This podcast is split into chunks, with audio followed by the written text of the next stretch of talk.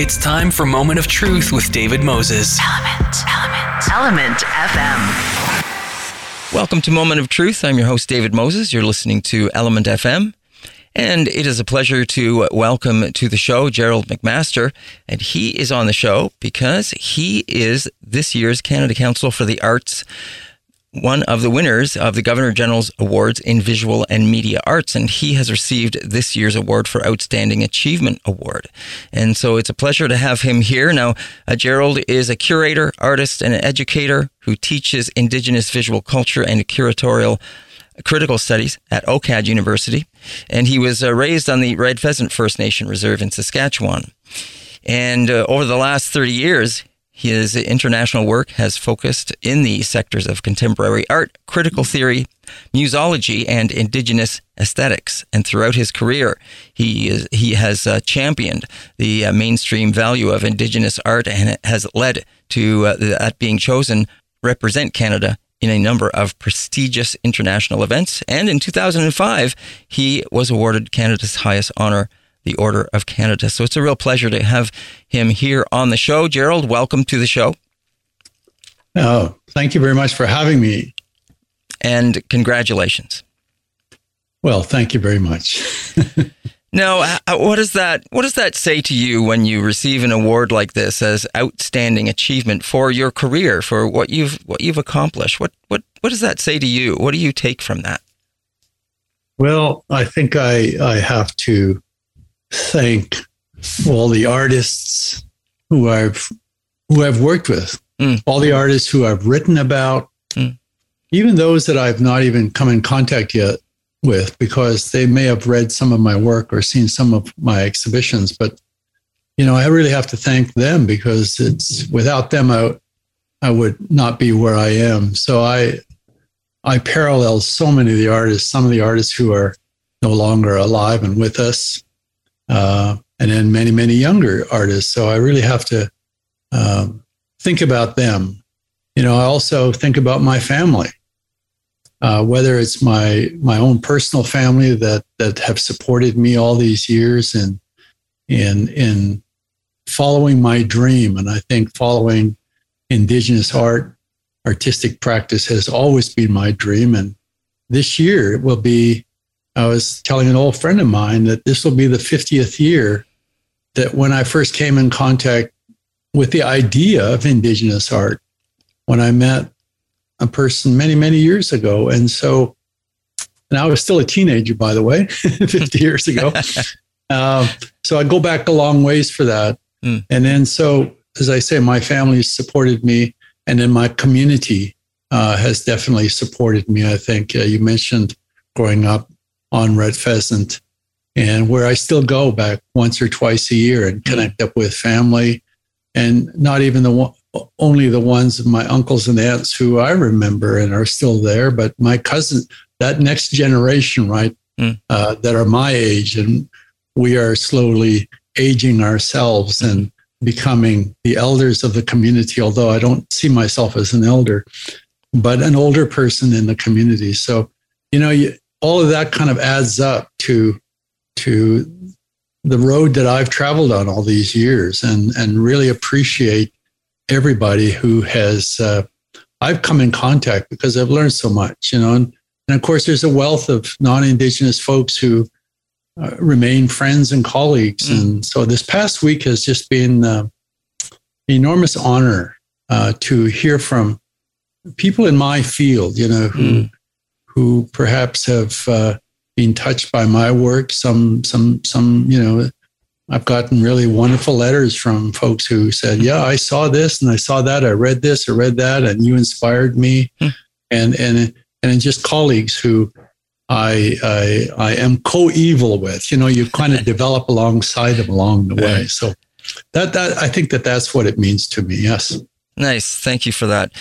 Um, as I was reading over some of your achievements as well as your early years um, from what you were just describing there and, and going back to some firsts i guess um, you, you, described yourself as, as the first curator being out there that there was not only were you the first you were the only one so you you had this sort of a void that you were looking into or or not having someone to bounce things off of. So, how did that feel at that time? Uh, let me just clarify. I think I might have said I, I, I may not have been the first, but at the time I was the only Yes, one. that's right. because That's there, were a right. few other, there were a few other uh, colleagues of mine who were curators and it came before me. Mm, And, uh, and so, uh, but at the time for many, many years in a national institution, yes. uh, being uh, the only indigenous curator around, I think has that that's what I was alluding to and thinking Yes, about right. when because today there are so many young curators and so many Mm. uh, young people around that are really doing dynamic things, but Mhm. I just never had that body. I had a lot of artists, of course, Yep. but nobody on that the same uh, level of of of, uh, yeah, of curatorial practice. Let's say, okay. So there just wasn't that. Uh, I mean, there was a, a, a ton of non-indigenous Right. colleagues in that, but you know, when you think of where do I turn to other other indigenous curators, there really weren't any. So I really had to develop that and uh, struggle along the way Mm. to to think that way and and to try and build up something, not knowing what the future is going to hold. Of course, you're Mhm. just it's like you're just struggling all by yourself, Mm, and you're you're fighting on behalf of artists to say, right. you know, we should not be in a museum.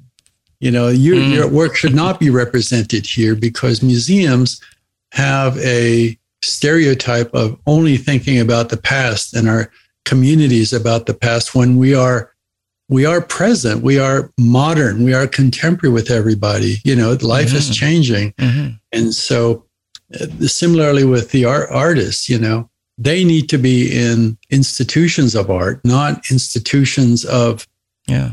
cryogenics, you know, Yeah. where it's, frozen in the past and, and, and to struggle to get out of that. So that's been the, was my, really my, my, my practice, my history, my, my own struggles, you know, to, to work with artists to, to say we need to move on. And, and, uh, but now when you look back, you know, there are artists exhibiting all across this country, internationally. We have young curators in many institutions, right from the National Gallery on down. So um, it, it's been really something something to see, and I'm I'm I'm just so happy. Yes. It, well, when you describe that, of course, you would have been part of that. That's that's the road that you paved for these artists because of exactly what you were just saying. And and, and as you were say, talking there, I was thinking about, oh, well, this sounds very familiar about being the only Indigenous person in the room and trying to get the point across about certain things and seeing either the blank looks on people's faces or th- them struggling to try and try and struggle with the stereotypical images that they have had and been brought up with as well, right? Yes, and and one of the things that uh, I like how you said that because, and one of the things I've been discovering and writing about and thinking about in the last while is that uh, you know we've we've grown up with colonial languages and we speak the Queen's English, as it were, Mm, mm. um, and we've been trained in in schools, right? All to me from a Western perspective. Mhm. And so, what does that mean? It means that we're we see from those perspectives, you know. Mhm, mhm. And the struggle is how do we how do we get ourselves out of that? Right. Or not necessarily get out of it, but how do we how do we create our own sovereign space? You know, our own kind of embodiment of our indigeneity, where we uh, start to think through our languages, through our culture, uh, and and and start from that point of view, as opposed to arguing, you know, for your presence in the space of the other. hmm So I'm saying, let's go. Let's let's just not even be apologetic and just start from our our space, our sovereign space of selfhood, right? hmm and and go from there and then and then i think i think we'll feel differently and we'll have an impact on these institutions whether it's radio programs or in art or in universities or even in government you know i think that that we need to get back to that that sense of this is how our people were in ancient times you know and uh, we carry that struggle over the years but now let's start seeing the world and showing the world that we are starting from our perspectives and our positions, right? And and then work from there. And then they, the outside world or or friends or opponents or whatever, will meet us somewhere in the middle and you know, where we shake hands or we trade. You know, we go back to those those ancient days of trade. Mm. You know, mm. and and and and alliances and and and just thinking differently than today as you were talking there about the Western perspective and being raised in that, I, I, was thinking about you something you described about yourself in the early days about being raised on uh, the Lone Ranger and and uh, Hopalong Cassidy and and reading yeah. Western comic books and how that influenced you. And as as I read that and I see your artwork, I, I can definitely see how you brought in those elements for sure. How, but I also thought about you being raised in Saskatchewan and, and at that time and, and, and that kind of an influence because you would have had that duality playing out at the same time about your own culture, your own upbringing, and and then being like a lot of us seeing these westernized presentations. Yeah, um, I I don't know if I I didn't experience the duality right away mm. because I was raised on the res, mm-hmm.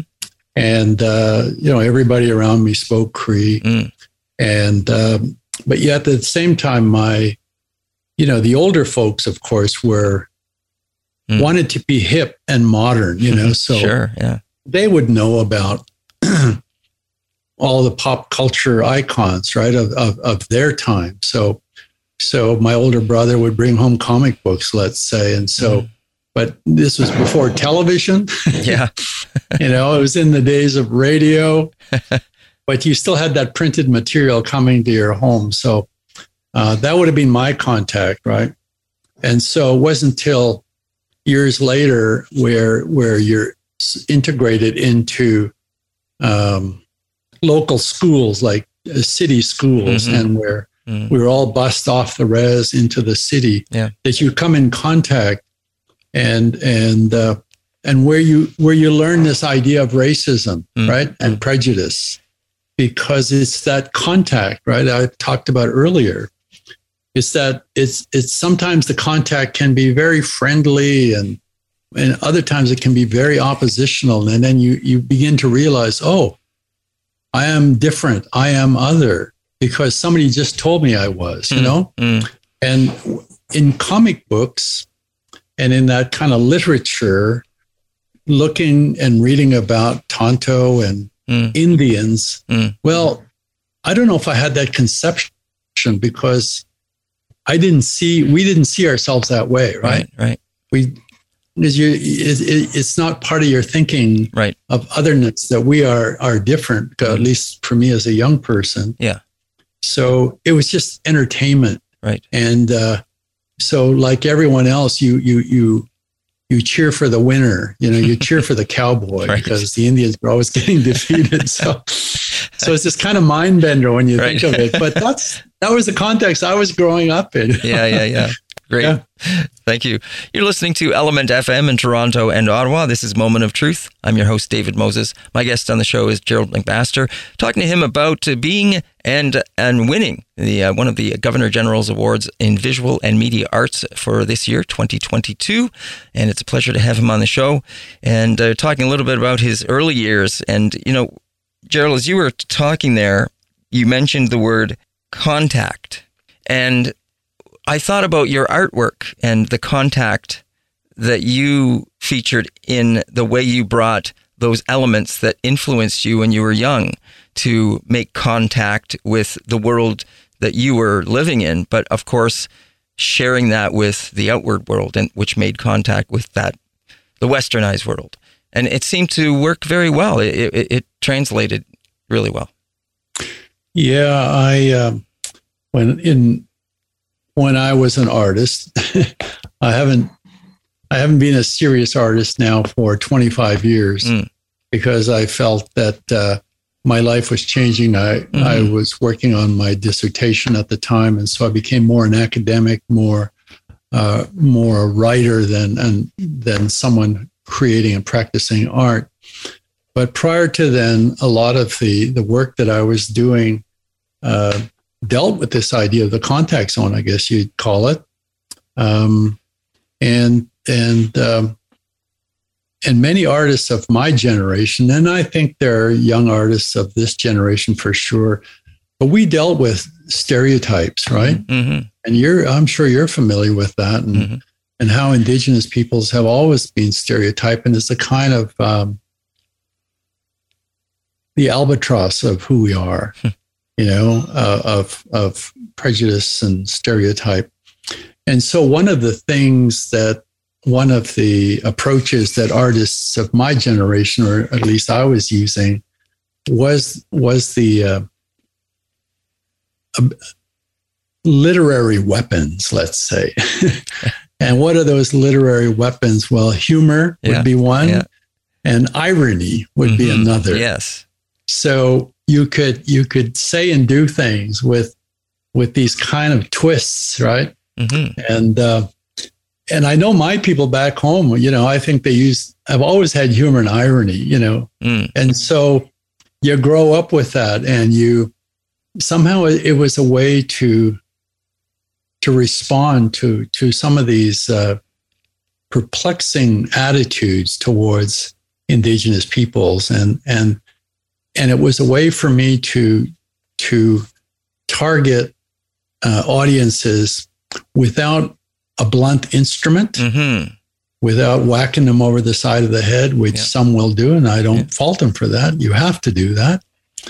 I know some of our leaders have done it, and uh, they've done it to great effect. Mm. But I felt in in my practice, in the work that I was doing, somehow humor and irony fit. Uh, it was it was an opportune way to to to say something hmm and uh, I felt it was quite effective. Mhm. And uh, I had a number of exhibitions in the past that that that, that featured such such approaches, and uh, I don't know if I do that again, but but it was at the time it was what was needed, and I think Mm.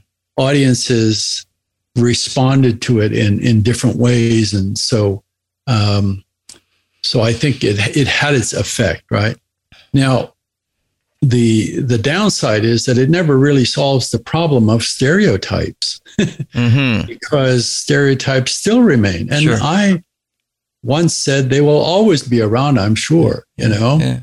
They're like cockroaches. They'll be here till the end of time. and uh, because it's an easy access, easy way, Mm. a simple way of of trying to say something or think about something. And so sometimes by the slip of tongue, you say something and and you fall back on easy, Right. easy um, uh, uh, uh, ways of of viewing some, a situation Right. or a person, and that Right.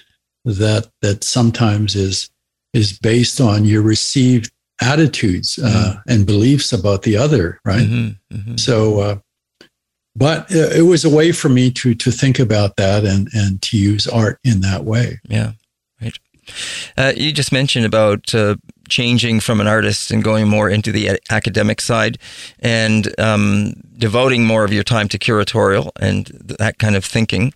How have you found? Obviously, it's worked well for you, um, but I'm just wondering: um, Do you think that's the natural progression in many ways that you when when you are in a career that it just naturally opens up it's like you know an actor going from being an actor to stepping behind the camera being a you know a, a director or a producer or, or one of the other uh, things that they can contribute towards and expand their uh, their their art form Thank God I'm not an actor because. Uh, you know, once you lose your looks, it's like hey you look great you look great where, where, whereas artists they can look the same and not worry about their looks. um, you know, uh, uh, it's a good question because this is my answer. Because when I was thinking about this, about that shift, and thinking, uh, I, I once heard a colleague of mine say, you know, anybody can get a PhD, and I looked at my, uh, I thought to myself, oh, that's a, that's that's a, why don't I do that? You know, Mm, because all I had at the time was a uh, a Bachelor of Fine Arts, a degree that I obtained in, in fine arts school. hmm So I was, uh, I was thinking, you know, I've been a curator now for um, close to 10 years. And, uh, you know, all the intellectual doors are, are, are closed. You know, I didn't know where to go and how to think. Mm. And I, and I, I would read different papers that people had, and I thought, boy, they're smart. They use this really interesting language, and and uh, and I hear this person said, you know, anybody can get a PhD, and I thought, okay, well, maybe that's my that's my cue. So, you know, I started to.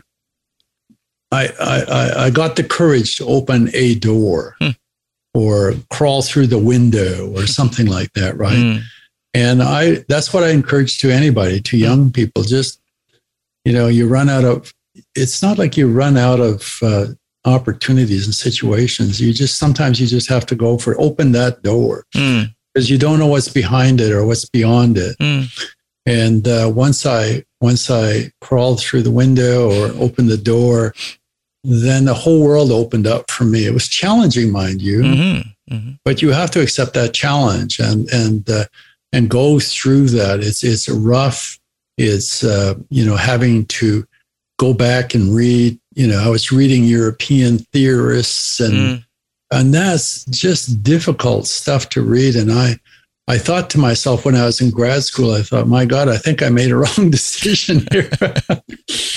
but uh, you know, I stuck with it. Mm. I thought, well, uh, there's no turning back from me. I guess I am here, and I just have to buckle down and try the best I can, and Mm. and you know, read the read all these writers and Mm. try to write the texts and just learn the language. And really, that's what it, it was about. And and so I, I got through my uh, graduate degree, and then I went on to do my dissertation, uh, which was in Amsterdam and Holland, by the way. And Mm. um, it was far away from home, but Mhm. but nonetheless, I think was was was was worthwhile for me because I it opened up new worlds for me, and I think that that's you know when I talk about these contact zones, I I take them seriously because in in in in meeting people and meeting ideas and meeting anything. Um, it can be a, one hell of a, a great experience, you know, and I think that that's just.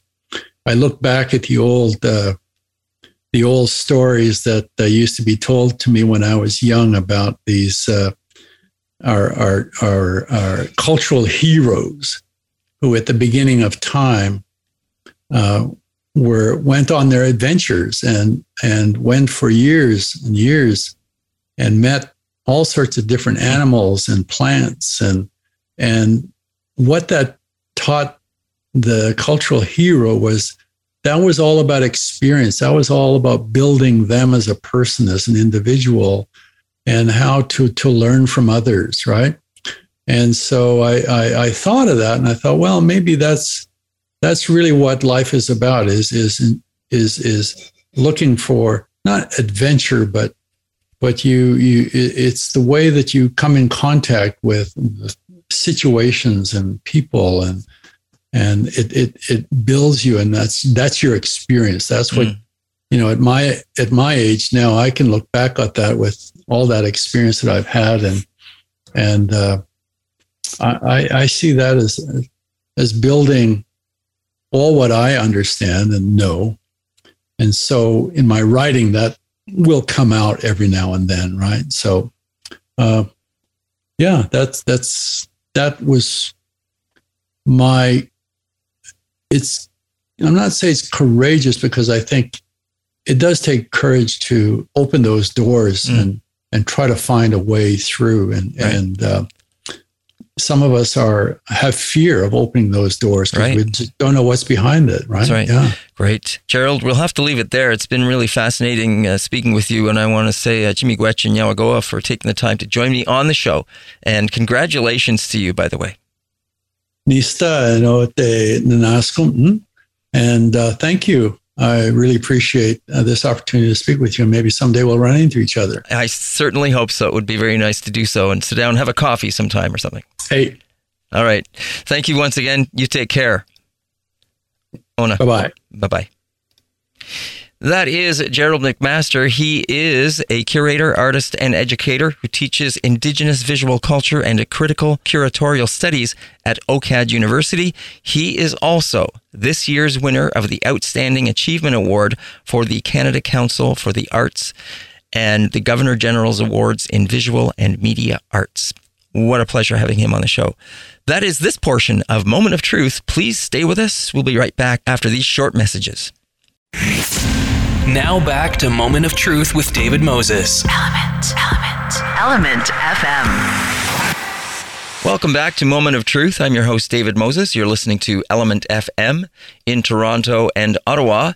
And it is a pleasure to welcome to the show today David Ruben Piqtoukun. And he is a celebrated carver, sculptor, and printmaker from Paulatuk, Inuvialuit Settlement Region. And he has won this year's Artistic Achievement Award in Visual Arts for the Canada Council for the Arts and the Governor General's Awards in Visual and Media Arts. So it's a real pleasure to have David here. And David, I may be mistaken, but I think we actually spoke a couple of years ago. Yeah, thank you very much. It was a long time coming. It just mm. surprised me when I was when I got a wind of the information. As I was reading over material about this and, and reacquainting myself with you uh, as an, a carver, a sculptor, and just to give people a little more information about the kind of work that you do, you primarily work in stone carving and sculpture with materials that include stone and metal and walrus ivories, as well as caribou antler and bone. And what you have done is you you have taken stories from your culture that you, I guess, reinterpret turn into uh, the visual interpretation of these these stories and mythologies that you have uh, from your culture and uh, and create them in a in a real fashion that comes out of your your memory and your your imagination. Yes, pretty well. That's the bottom line, and uh, I, I, I have to remind everyone that I'm not a printmaker. Mm.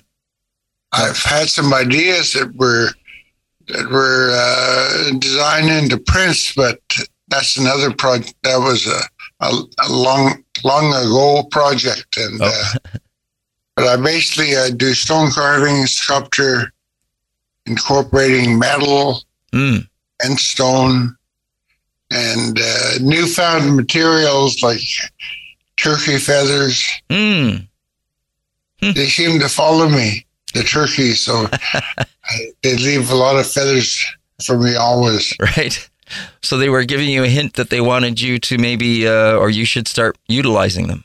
Yes, and uh, also uh, horse tails, horse manes. Mm. I, I like to collect horse manes.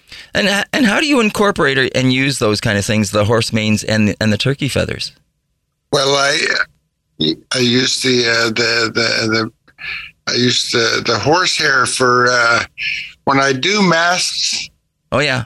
Uh, they, they, they, some of some of them are quite large, so I, I, I, I get, I collect this. I always have a, an ear open for uh, horse mm. horsehair that might be available. Right. And uh, we found a new person, new we have a new uh, we found a new person that will supply us with a horsehair and uh, it's just to enhance the the uh, the, uh, the the the mask that I create. Mm.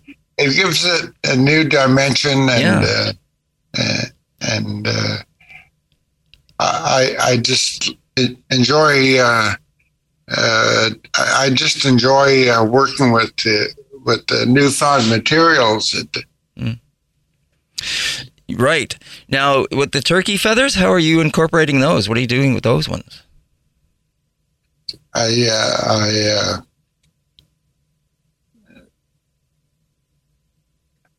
I, uh, what I do is I, uh, they're also, I, I also use them in, in, on, on masks. Okay. And, uh, it's just to enhance the, uh, the visual image. Mm and uh, I like the idea of uh, the one that I've done recently. It's called. It works really well with the turkey feather. It's called taking flight. Mm. so I incorporate ideas and uh, anything to do with flight or flying, and uh, I, I, I just want to embellish the either the story or the uh, the sculpture itself, the presentation. Mm. Give it my own touch. right. Now, you are a, uh, residential school survivor, and I'm, I'm wondering how the impact of that, plus, you also give credit to a, a, a doctor, a Dr. Alan Goner, that, that you talk about in terms of him him giving you some idea about going and using your culture to start creating this mythology and starting to use the stories that yes. are from your culture and and then creating and using that with the materials that you work to create these these uh, visual interpretations from your memory. How did the experience of residential school impact what you're doing through your art, or has it? I went to residential school in the Western Arctic, a location called uh, Aklavik, mm. also in Inuvik, mm-hmm. at a very early age. And uh, I like to tell people that I received an education in forgetting. Mm. They bulldoze us into forgetting who we are, like we forget uh, what we are. You, are not who you are. You're just a. You're just. They they call us savages. Mm-hmm. You're just a. You're just a savage. We're going to teach you how to speak English and how to do everything differently. Mm. And, uh, uh, and they're my the most important my the major re- regret was I lost the use of my language at mm. an early age. I I spoke fluently when I was five years old, somewhere wow. in there, four or five years old. Wow! People would tell me I used to speak fluently, and uh, and uh, my biggest regret was that I lost my my Inuktitut language, Inuvialuktun language. Right but uh, but it sneaks. It's still in my DA system, my uh, my DA system, and mm-hmm. uh, every now and then a word comes up, and mm. mysteriously when I'm carving or or sculpting, uh, said a, a, word comes up, and I reflect on it, and say, oh, this is what this means, hmm. Or this is it's referring to something and so I've uh, I don't cry about this about uh, I stopped crying a long time ago. They, they yeah yeah taught us not to cry, so I don't sure. cry no more. Yeah, I uh, but I did learn a lot. I incorporate uh, all that anger, yeah, frustration, and regrets and I, I, I, I, incorporate them into a into a creative pattern that i have been applying for a long, long time. Mm. In fact, 50 years. Right. 50 years, still chipping away. well, that's wonderful. Congratulations on that wonderful career. It, it really sounds like your work and the work that you do with sculpting and and the materials that you use is a, is a therapy, like you were saying, because every once in a while these these words in your language come up while you're working on these things, and yes. it, it's a it sounds like it's been a wonderful way for you to um, reconnect with your culture as well as uh, heal. Yes, healing. Mm-hmm. Healing to some extent, and uh, and uh, uh, I, I work. I, I, I accustomed to working by myself mostly all the time, and uh, and I, I I I I like using a lot of volume in my voice when I'm frustrated or excited or I have an idea and. Uh, the, the studio is uh, designed for that. I uh, I don't put holes into my gyprock walls anymore. I've uh, I've managed to control my anger mm. and uh, frustrations and other such things. And now you now you see a studio in the countryside right right about now. Now you wouldn't find a single hole in the studio. that means no hole, no frustration. well, that's great. nice to hear. You know, uh, the other thing, as you were talking about the kind of materials that you use, uh, it seems like such a big leap to go from something like stone or, or ivory, antler, and bone to metal. Metal seems like such a, a strange, you know, material from from the natural elements that you work with. The uh, I I incorporate the metal. I I, I designed uh, stands. Oh, okay.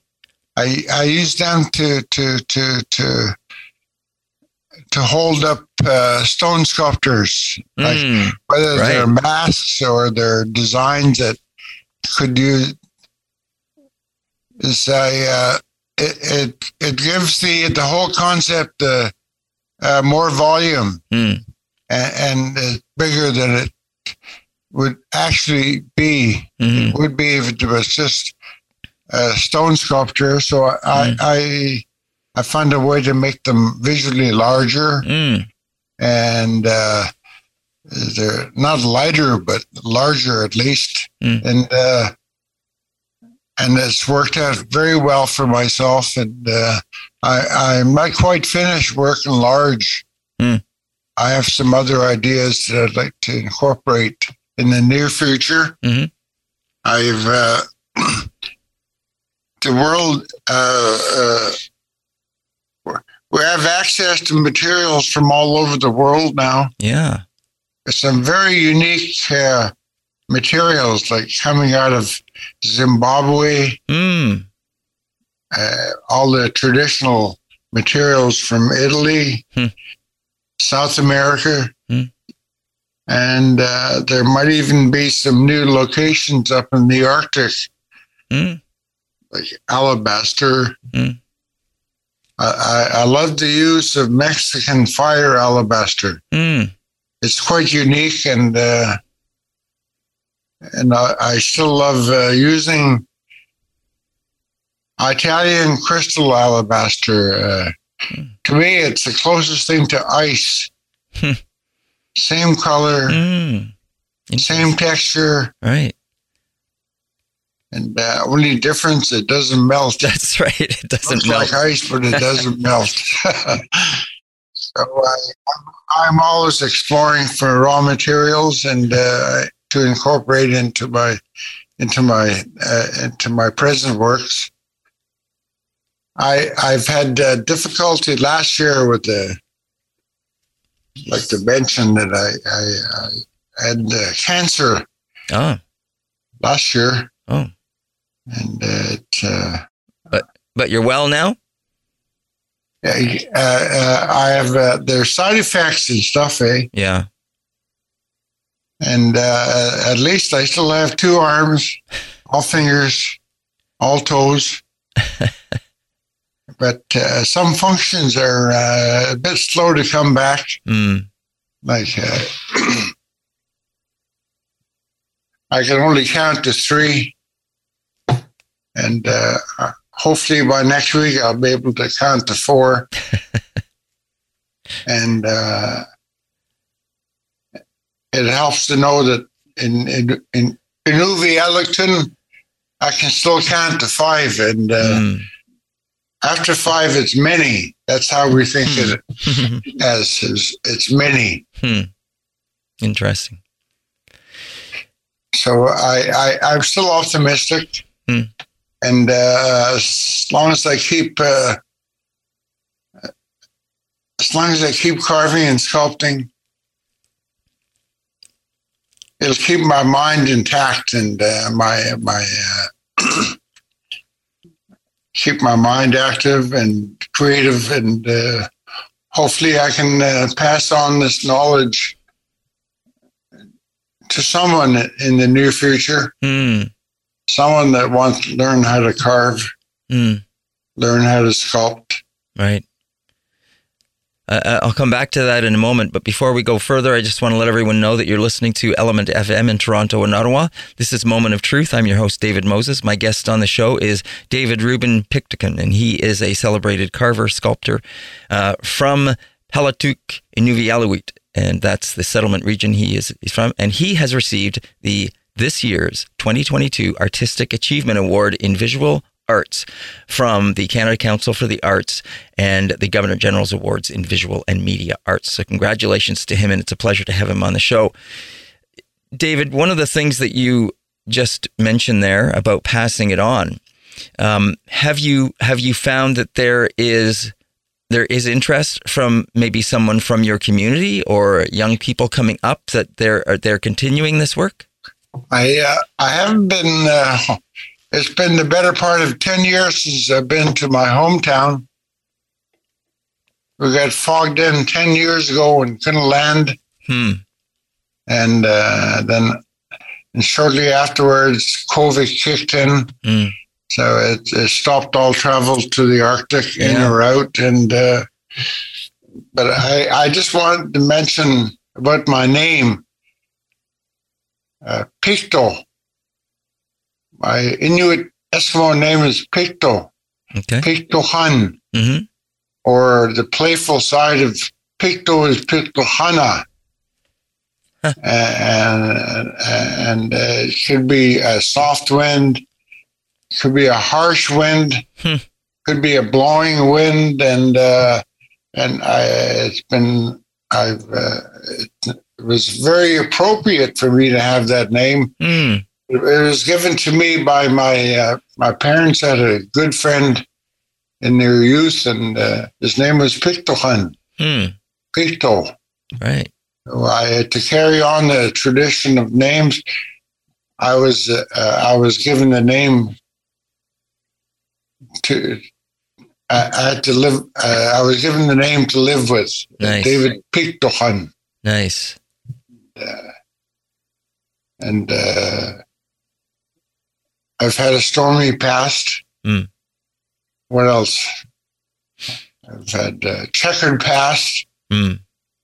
I'm definitely no angel, but I, I, I, I like, I like, I, I like stone carving, Hmm. and and, uh, and I, and I like to incorporate the name uh, uh, or or the wind in my works, Mhm. and uh, I like to use the name Picto, Pictohan. When when the, uh, for example, last week I built a fencing for my dog at home Yes. with tarps. Okay. Took the better part of five hours to do it, and the next day the winds came and just demolished everything. so I, I, I that, that, that that's a wind factor, and uh, it it it it it, uh, it it'll take away things that that you install and Hmm. and uh, you have to respect uh, the nature of the wind. Uh, David, Uh, Korean, it's uh, baram. Hmm. You say it. Barum? Baram means severe winds. Hmm. David, your uh, story there about the wind and demolishing your dog's uh, uh, uh, tarp home that you built for it uh, reminds me of the old uh, the old story about the wolf and I'll huff and I'll puff and I'll blow your house down. So it sounds like you might need to revert to one of your other materials that you use, like stone, next time. Yes. yeah, that's the only solution. And speaking of those materials that you use, do you remember when you first started carving? Because I'm wondering if, you know, it's a very tactile thing that you do. And I know that there's visual portraits uh, on the uh, Canada Council site. If people go there, they can see a visual portrait of each of the winners. And yours is there. And you, you know, your, your hands are very much referenced in the visual, uh, in the story. But you also are, are touching things. And it reminded me about that that very tactile work that you do and how important must that must be because of that sensory that you have with the touch of the material, how it feels, how it looks, and and the ultimate work on how you want it shaped and and how it's going to end up being. How important is that to you? Yes, it, uh, it, it plays a major major part in my work. I uh, the uh, the initial work, I, I was introduced to stone chips. My brother, my brother Abraham Buckhart, him and I went to Vancouver, hitchhiked across the prairies to, to BC Mm. in 1972. That was 50 years ago. Mm. And uh, first thing he did was buy some raw material. Mhm. The worst material you can imagine is called Seattle steatite, material that was blasted out of the ground and sold as soapstone. Wow. And uh, uh, yeah, every every stone I carved, uh, it kept breaking on me, and I realized, whoosh, something's wrong with this material. Maybe it. I couldn't afford to buy other materials, so Mm. I had to work smaller and smaller, and uh, and uh, that's how I initially started. And uh, I, I I make certain now when I select my material, I get the best possible material that's available, and uh, and uh, I've learned I've learned how to study the materials properly.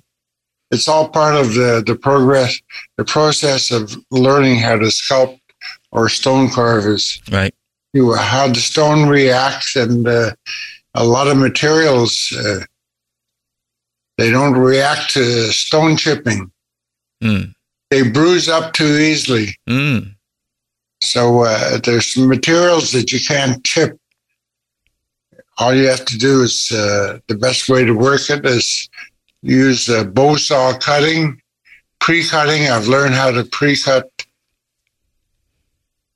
i go through a lot of saw blades but Mm. I've learned how to how to pre-cut properly, and uh, that's the secret of uh, stone carving Mm. is is to to pre-cut properly and uh, that take out what you don't need, and, uh, and and you can always rebuild the material if you're uh, if you're desperate, but. Uh, there's uh, just reflecting on one story of bad material. I, I just spent four months stone carving a beautiful Canada goose Mm. type of image, and uh, and uh, I, I had it all set up, polished and ready to go. I touched it. Uh, I, I put too much pressure on on a part of the material, and it, it, it, it then it, it fell apart like a cheap suitcase. Wow. Jesus. Hmm. So four months later, it just this material just collapses. Mm. That's interesting. I overlooked. Uh, I.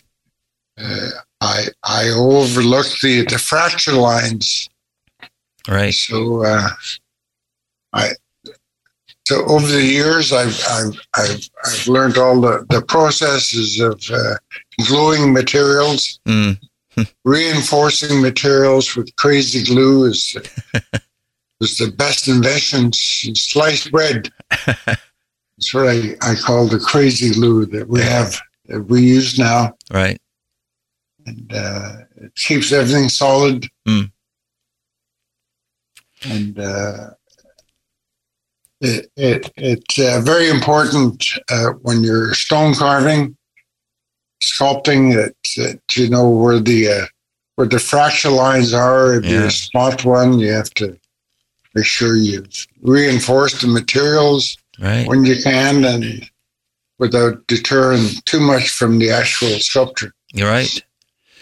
It, fascinating stuff on that. You know, as you were talking there, and and the way you were talking about chipping away, I remember. I, I believe it was Michelangelo who talked about sculpting, and he said that whatever it's already there. I'm just checking, just taking away the, the the rock to show what's there. So I thought it was an interesting way of of looking at sculpting in that you know it's just buried inside and and you know an artist is just revealing what's already there kind of thing yes i've uh that's uh, that is uh, what i've noticed is when i take a story mm-hmm. i i still collect stories from the elders mm-hmm. and i incorporate the stories into if it's sculptable or carvable i i, I use the uh, the storyline and I see images that uh, are already intact in my mind.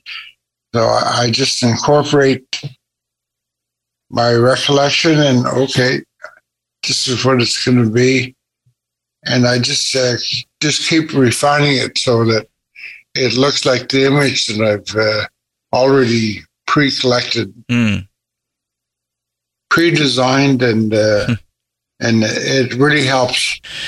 David, we're going to have to leave it there, but I want to say uh, uh, for taking the time to join me on the show and uh, talk about your work and your past and uh, the great stuff that you're doing and the fact that you have won the Canada Council for the Arts and the winner of the Governor General's Awards in Visual and Media Arts for this year of 2022 for the Artistic Achievement Award and wish you all the best in the future. Yes. Thank you very much for your time. Poyanini, thank you very much. And that is David Ruben Piqtoukun. And he is a celebrated carver and sculptor. And if you want to find out more, you can go to the Canada Council for the Arts uh, website and and you can find visual portraits of all the winners. So you get a chance to see a little bit more about them. And that is our show for today here on Moment of Truth. I'm your host, David Moses. Thank you so much for being with us and uh, and joining us here on the show each and every day.